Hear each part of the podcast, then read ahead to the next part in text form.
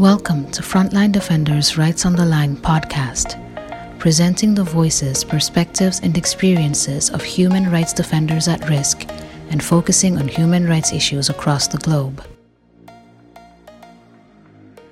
Yeah, welcome, Colin. Uh, it's really great to have you with us, and um, I know you have a really commendable background uh, in human rights in Northern Ireland, notably you were commissioner on the Northern Ireland Human Rights Commission and you're professor of human rights law and the director of the Human Rights Center in the School of Law at Queen's University at the moment. And you also hold a number of other accolades, which I will allow you to elaborate on as well. But today, um, yeah, I'm going to ask you to tell me a bit more about yourself in context of, you know, being a human rights defender and tell me more about what it is that you've been working on as a human rights defender and an academic at the same time.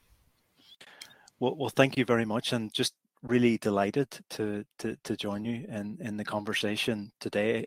Uh, as you made clear, I'm professor of human rights law and director of human rights centre in the School of Law at Queen's University Belfast.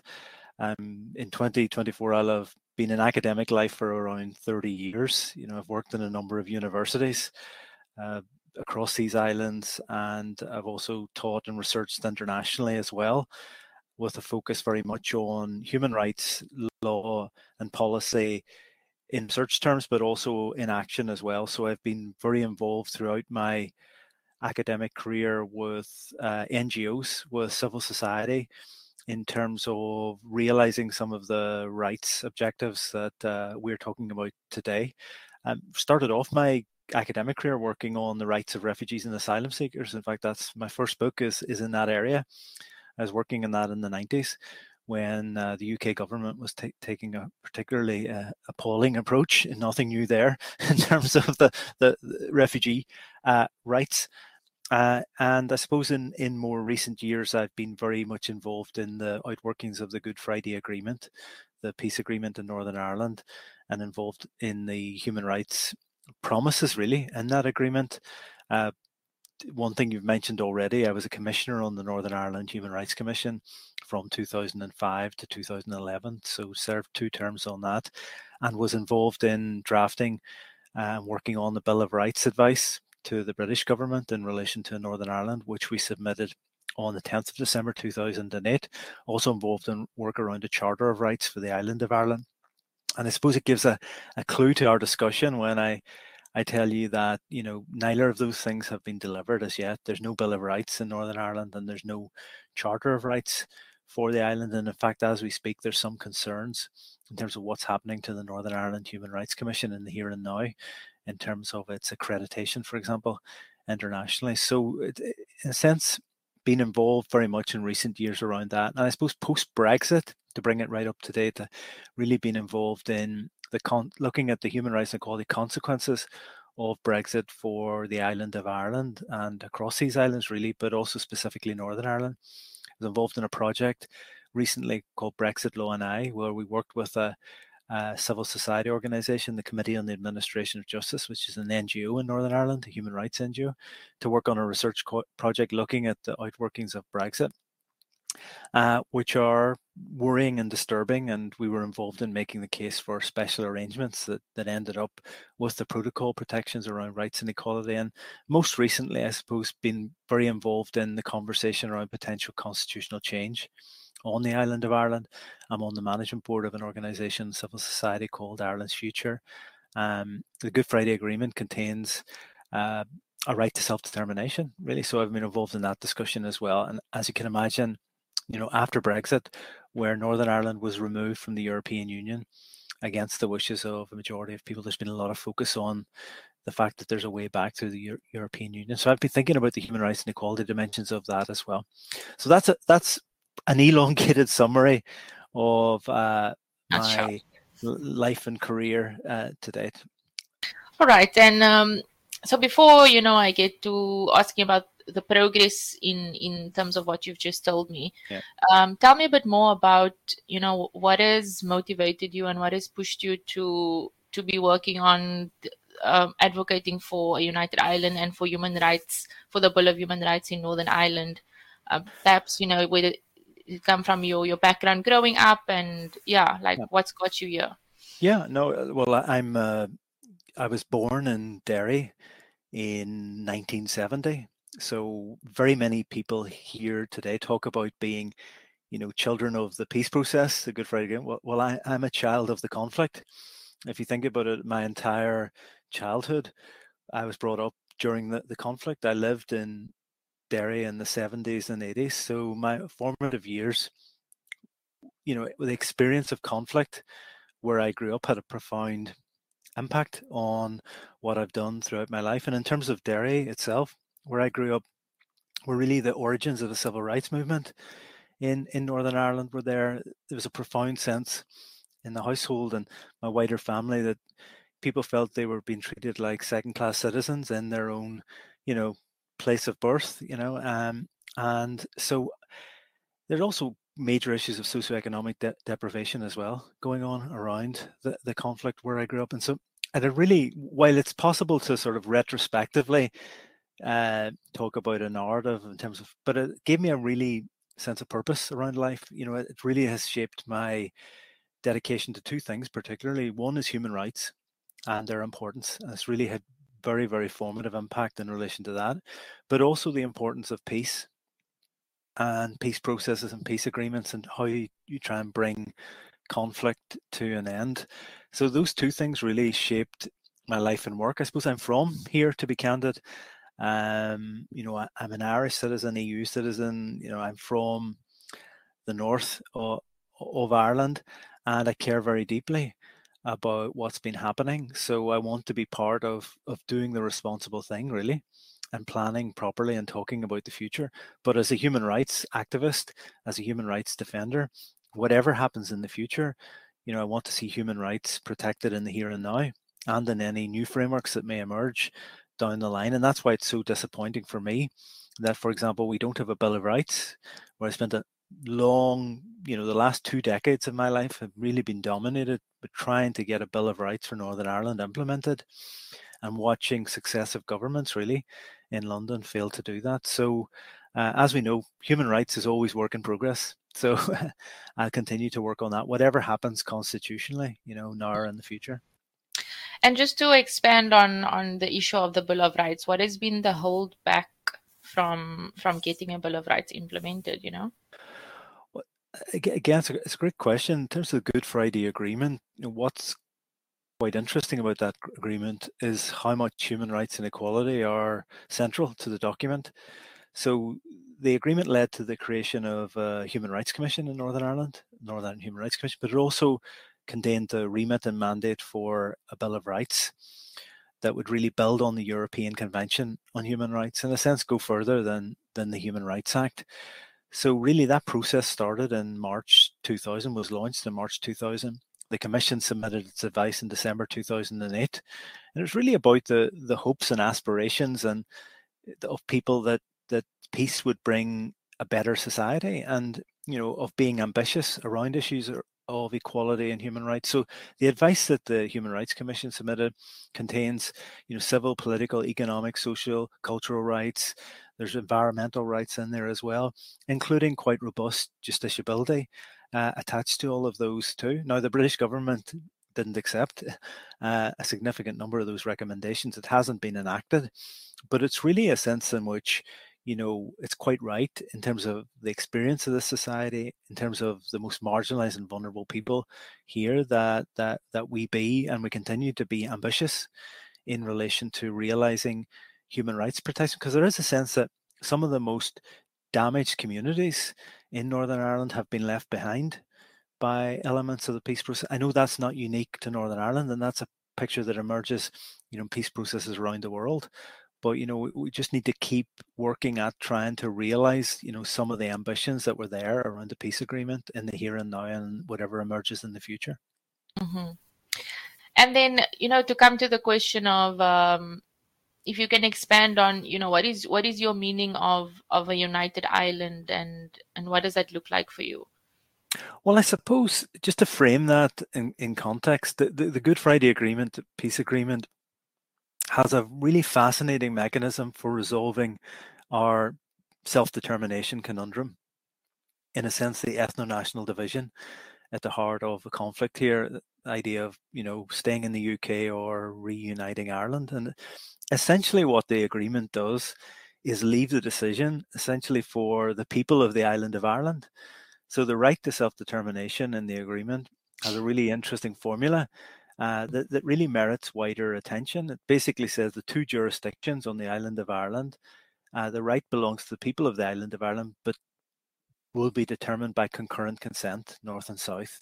You know, mm. which there's a debate around that. My view, essentially, that will be referendums, north and south, to decide on the constitutional future. So, really interesting thing about Northern Ireland is the constitutional future, whether staying in the union with Britain or uh, reuniting with Ireland, will be decided by the people here. And I suppose in the, con- in the consequence of Brexit, people being removed from the EU against their will. The European Council in April 2017, you know, made clear that there's an automatic way back to the EU if Northern Ireland does opt to reunite with Ireland, using the precedent of, for example, Germany. And so, you know, in my, my view, we ought not to be talking about this, given what's happening in Brexit, given the really quite hostile environment to rights that's emerging uh, in the sort of Brexiteer government eh, in London.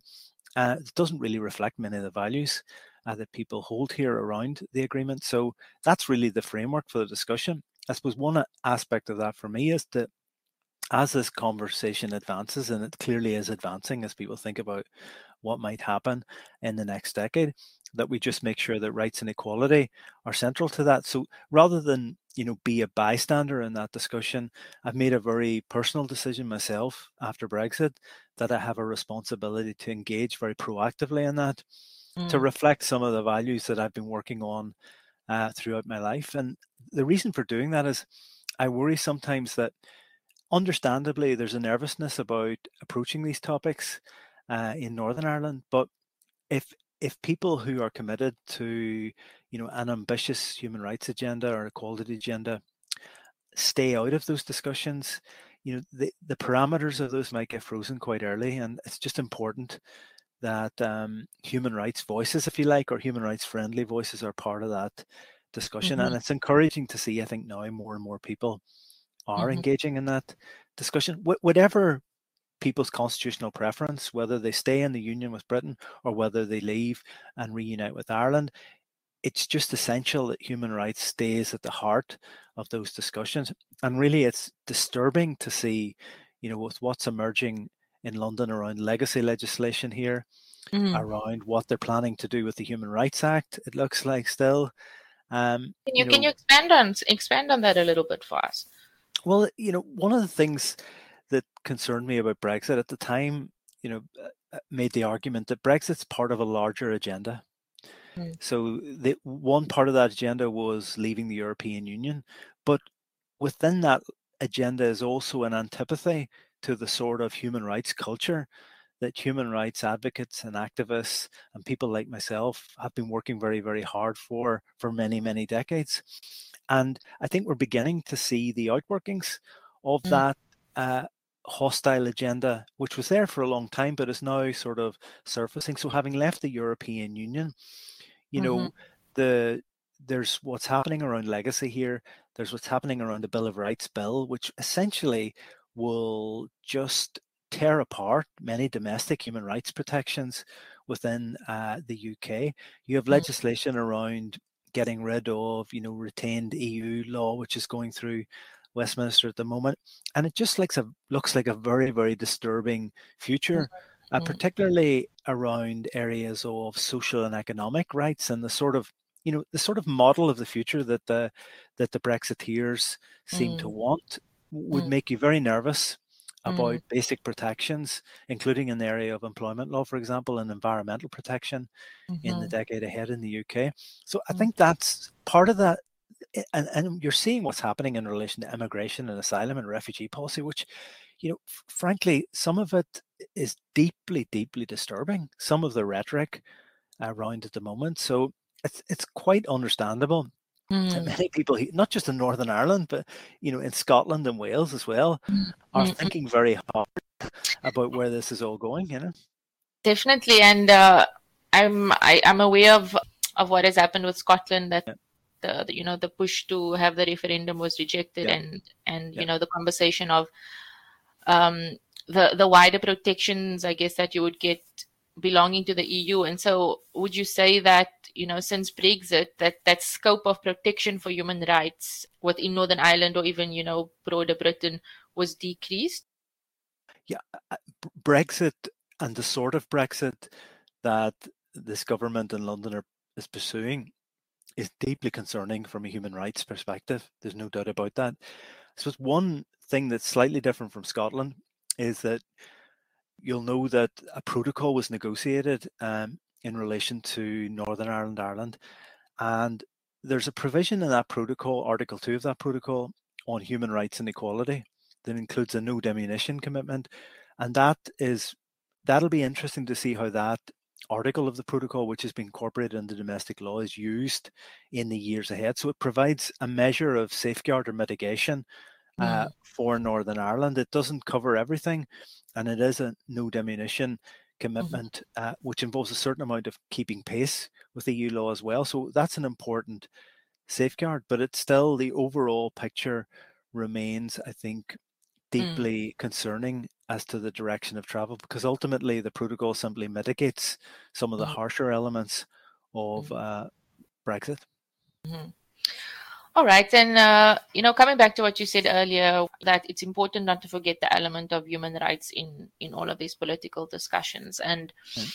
you know, I'm aware that you have faced significant resistance um, and threats, harassment, intimidation because of the views that you advocate for and you know just pushing for that element of human rights. So if we can dive into this a little bit more and maybe let's start with the political sphere and talking about how the how you've been received in that space. Uh, obviously as you mentioned it's a very tense and contentious topic in both ireland and the uk and yeah how how have political parties uh, at the first glance reacted to you?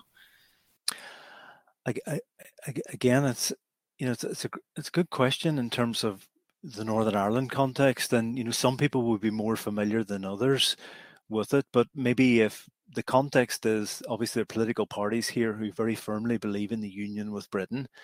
Um, in addition and separate to that, there are obviously also still armed groups in Northern Ireland that, uh, on the loyalist side, for example, have been making uh, quite loud noises about the protocol, and more recently have been using in quite intimidating, threatening language about potentially, you know, in the worst case scenario, going back to, to armed conflict.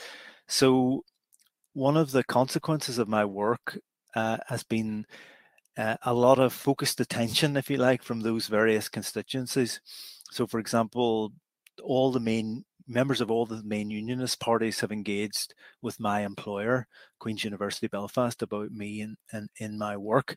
And um, I've encountered quite a significant uh, amount of political hostility, really, from those political parties. And I suppose the thing that has really struck me reflecting on it is, you know, the extent to which that has been targeted at my employer and my employment around Queen's and a number of research reports and projects that I've worked on where people have literally gone to my boss, the vice chancellor of the university, to raise issues. Um, There's, you know, so that's been sustained for the last three, or three years or more. Um, I've found myself the subject of often quite hostile commentary from a number of high profile commentators here. And then, like everybody, uh, in my situation, although I'm I'm not essentially in public life, I'm an academic at Queen's, uh, mm. the world of social media, in which I've been called every possible name I can uh, think of, and I've also just rather sinister and threatening uh, things said on a consistent basis. And I mm. suppose ultimately what has happened also is because they're paramilitaries, like I'll be very candid, they're armed groups that are still recruiting and active in Northern Ireland some of those noises have been emanating from those armed groups. And most recently, where they've been talking about coming off their ceasefires and targeting people, you know, I've used the language, which, you know, I've documented this meticulously and worked very closely, you know, with my own legal advisors as well. And that, you know, basically a virtual target has been painted on my back mm-hmm. by mm-hmm. uh, this just noise, this consistent noise uh, that's been going on for around three years or so now. Um, that is essentially uh, about professional delegitimization, uh, but making all sorts, uh, you know, and you'll know this from the, the world of human rights defenders, you know, con- connecting me with armed groups, saying I'm not who I say I am, sort of all sorts of disinformation, misinformation, mm. plain old fashioned lies, but just repeated time and time again. Um, and it just the worry is it puts into people's minds, you know, oh, you know, Colin Harvey, you know, become I become essentially a legitimate target of attack mm. uh, in terms of what people are doing. And you know, for human rights defenders, you know, I'm re- I'm conscious I'm also quite in a privileged position, you know, and the situation in Northern Ireland is not the same situation as faced by other human rights defenders around the world. So I recognize the privileges that I have, but I also don't want to be naive um, in terms of what's happening at the moment. So obviously, you know, I'm in liaison with the police. I've had security advice. I've had to take precautions in terms of my own mm-hmm. personal mm-hmm. security. Um, but obviously, this all has to be viewed in the context of of the sort of unfolding Brexit disaster in Northern Ireland. You know, that has destabilized everything here. All right, and and how can you tell me more about how you've how you've managed to deal with that? Um, maybe expand on the the security you've had to get, and um, yeah, you know how how have you dealt with that? Well, I think the the the first thing is you know I I, I would be one of these people in life who you know tends to try and recognize that there are human rights defenders around the world who are in much worse positions than I am. And so i'm always trying to you know balance uh, all the different factors in play. But you know serious people who have given me serious advice have you know told me quite directly that i need to be uh, taking this stuff very very seriously indeed so mm. you know as uncomfortable as that is and to be candid at times frankly excruciatingly embarrassing to, mm. you know i've had to you know i've talked publicly about my workplace I have, you know, a panic alarm in my office, my nameplate identifications, all that's removed from my place of employment, um, attack alarms and all of that. And I've got, uh, you know, uh, liaising with the PSNI in Northern Ireland about my own personal security. And many, you know, people who listen to this will know the sorts of things mm. that you have to factor into your mm. life around all, all of that. And I don't want to be naive in mm. terms of that. But I suppose the other thing, Aisha, is that really the the amount of support for the work that mm-hmm. that I'm doing, you know, the, solidarity support. Uh, uh, I've been sort of networked in the wider human rights world for many, many decades, and it's really just been overwhelming to, you know, it's just incredible to be able to draw on people in times of need because you know we're all in some ways we're all in the same sort of global argument and we all at various points at different times have to help and support each other and i never in a million years i would never have imagined i would be you know friends that i've known in the human rights world from the 90s having to draw on their solidarity you know I w- could never have imagined that mm. but you know having that support you know being at the frontline defenders event recently, listening to other stories, never thinking I'd be the one sitting there, mm-hmm. uh, having to to do all this, you know, has been really powerful, overwhelming, but really, really incredibly helpful. Mm-hmm. Yeah, and I, I, guess that that would have brought me, you know, to the next question about where where you draw your support from, and yep. um, you know you so you mentioned you know the broader human rights world as well um, what's it like for you on the ground what's your what's your support like on the ground in northern ireland i think there's you'll know yourself because of the you know we've been through a conflict we've had a peace process and one of the amazing things about um, societies like this anywhere and you'll know from south african experience as well yourself is just amazing civil society networks of resilience that have built up over decades. Mm. And I've been fortunate enough to be able to draw upon, you know, those networks of civil and civic and community support that really grew up around the peace process. and mm. that understand these issues, that have a historical memory of where some of this irresponsible language can lead. You mm. know, people like me have in the past been killed, like be, to be candid, in terms of as a result of some of this. So, being and I've been involved in those NGOs for a long, long time, and again, just never thought I'd be the one you know, mm. picking up the phone, having to say, look, I need your help on this stuff, or them being in contact with me to offer it. So it's that really, that sort of network of civic society organizations. Also, mm-hmm. I've been engaged with the UN system, UN Special Rapporteur on Human Rights Defenders, Mary Lawlor, and mm-hmm. others mm-hmm. have been very supportive and helpful. Has frontline defenders and others too, uh, human rights first, Brian Dooley, people like that. You know, it's just been great to be able to draw on that sort of essentially civic society knowledge experience and expertise including sort of practical things that you can try and do you know the people who can cut through in some senses all the the personal embarrassment that I feel around some of this, uh, talking about it, and just tell me what to do. that would be useful. And I think you know, who, who who know about strategy and tactics, and I've just learned so much mm. engaging with people around this. All right. I just want to pick up on on the one point you yeah. speaking of, if if you're comfortable to speak yeah. about it. Um, you know, when you you're speaking about the the embarrassment, is this in relation to kind of the defamation and and you know the terrible things that are being said about you?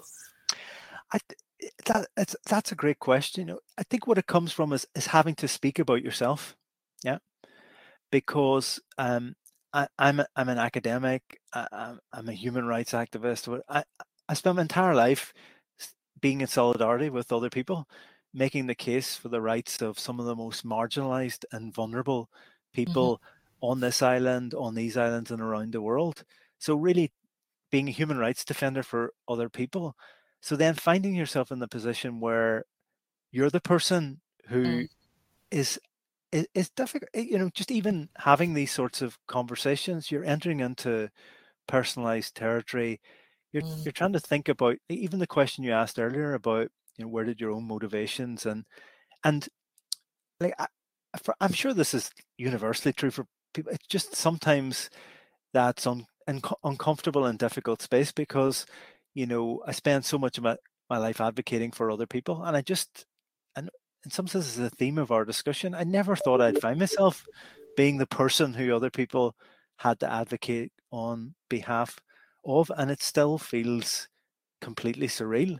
And there's part of me wants to just ignore it and mm. keep on going as normal. But I've been resolutely and firmly told by a number of people that I can't do that, and I need to uh, I need to talk about these things. And I suppose the final point would be uh, a larger point around, you know, I do recognize the privileges I have as an academic at, at Queen's and, and all the other associated privileges around that. So I am determined also to call this out for other people if I can. So even in a small way, if anything that I do uh, helps mm. anybody else who may not be in the position that I mm-hmm. hold in a university, I still have a job, I think, as we speak, mm. um, then I want to do that as well because I think it's important that we carve out safe spaces for people to have these difficult conversations. So if anything that I do can contribute to helping to make these spaces safe for other people who work in the world of equality and rights and social climate justice mm. to join these conversations then it will have been you know constructive and productive as well beyond myself because there are bigger collective discussions and debates that need to be had and people can't be afraid part of the reason why let let's be candid people are attacking me repetitively in the way that they are is they want to create a chill factor mm. they're u- using me to send a message and the message they want to send is look, if you do what Colin Harvey does, we'll do exactly the same to you. Mm. And I just think the more I try to continue in a responsible way to do what I do, to call it out, and to try and encourage others onto the same ground and that they're safe to do so, then hopefully that will be helpful for other people as well. Yeah, look, I wanted to say as well, I think uh, I often find with human rights defenders when the, the discomfort of speaking about themselves is, is really honestly just a, a true testament that your heart is in the right place and you're doing things for the right reasons, you know. So yeah, just just to mention that. Yeah. Um, I think my my last question would come to you know in terms of your your academic career and your academic life, and you know I think in academia, it's it's harder to dispute or defame someone's work when it's kind of backed up by facts and and it's you know it's there's a process to to the writing that you're publishing. So yeah. my last question would be. Um, whether that has impacted your reputation as a human rights scholar in the academic world and and what's your experience been in that sense yeah I, again I, I think that's a fantastic question and that's probably where i've felt it, the the most difficulty because clearly another aim of what's been happening is professional delegitimization mm. in a sense to um, like I'm coming close to 30 years as an academic. I'm a former head of the law school at Queen's University Belfast. I've he- held senior management positions mm. in academia. I've written multiple, multiple things, footnote laden, tedious, boring articles that nobody reads and uh, sitting in the in the library. I've done all of that. But since this commenced, it's it's almost as if I'm I'm a different person, you know, and and part of that is just to completely delegitimize mm-hmm. what is a fairly long, uh, you know, academic career, which, as you rightly say, other people can judge the merits of what I have done by, by reading material, and very often the, the the attacks aren't based on anything to do with substance. Mm. You know, a re- recent example of that was focusing on the logo of a research report that I just published. Then, when we actually published the research report, there was which was sixty page boring sort of legal research report. You know, there was very little substantive comment around that.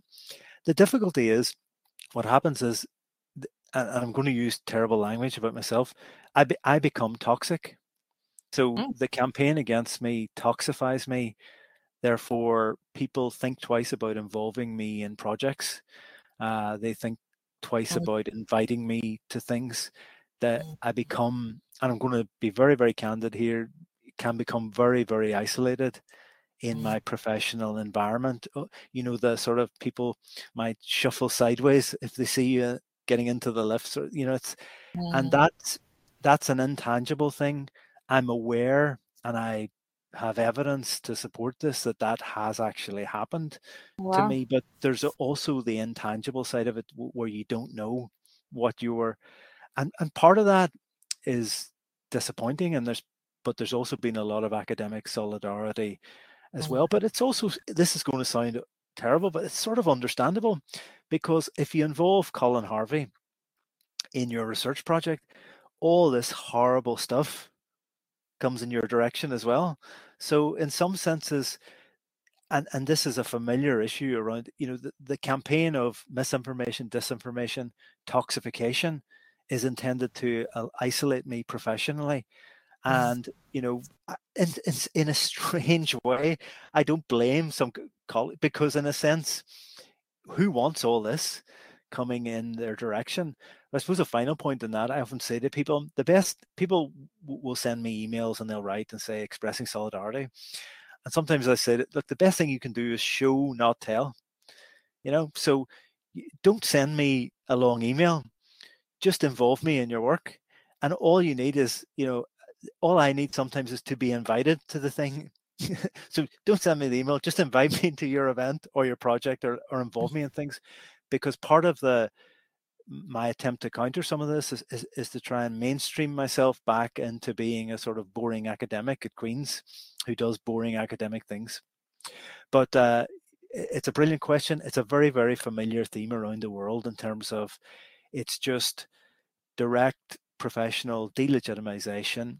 And ultimately, the sinister element, which I've seen happening in Northern Ireland, is you know, I, I'm an academic, I have a salary coming in, but if people maybe work on a freelance basis or they're dependent on funding or other things you know there's a scary component to that you know that that is really serious ramifications. Um, and the final final point is look i'll be very candid some of the the people involved in this have been trying to get me sacked from my my job at queens for the last three years like there's no way of putting it. And so um so that's that's a major component uh, of all this, and it's something I, am thinking very hard as to how I both continue. Because one way, you know, of dealing with all this is just to stop. You know, so if I go away and stop, but the important thing, particularly from a human rights perspective, is that, and this is true for human rights defenders everywhere, that in a sense that we don't stop, that that you keep going, and that you know that you're not the problem. You know, because there is a tendency to say, look, people demanding change are the problem and if they just stop demanding change you know we wouldn't be attacking them you know and you think you have to you have to push back against that narrative both here and wherever it is happening mm-hmm. definitely definitely and uh, i mean in the same breath also important to to not burn out at the same time while doing that and making yes. sure to take to take pauses and, yeah, and absolutely and breathe absolutely yeah all right. Well, uh, thank you so much for for chatting to me. This was uh, a really like insightful and and really good conversation. Um, is there anything else you know that that you want to add um, before we finish off? No, it's just to, to thank you and to thank Frontline Defenders for all your solidarity and support, and really to um, you know all the magnificent work that you do in standing up for human rights defenders all around the world when we're living through what is effectively a global human rights crisis, where when, when human rights, the whole concept and principle of universal human rights, in a sense, is coming under attack uh, mm-hmm. in, in many uh, parts of the world. So, absolutely vital uh, the work that you do, and just to congratulate and keep going. Thank you, thank you so much, Colin, and, and likewise to you. Thank you for the work that you're doing, thank and you. Uh, do keep going and be in touch yeah. with us um, whenever it's needed. thank you so much. Thank you for listening to this episode of Rights on the Line. Visit www.frontlinedefenders.org to listen to other interesting episodes. Subscribe and share.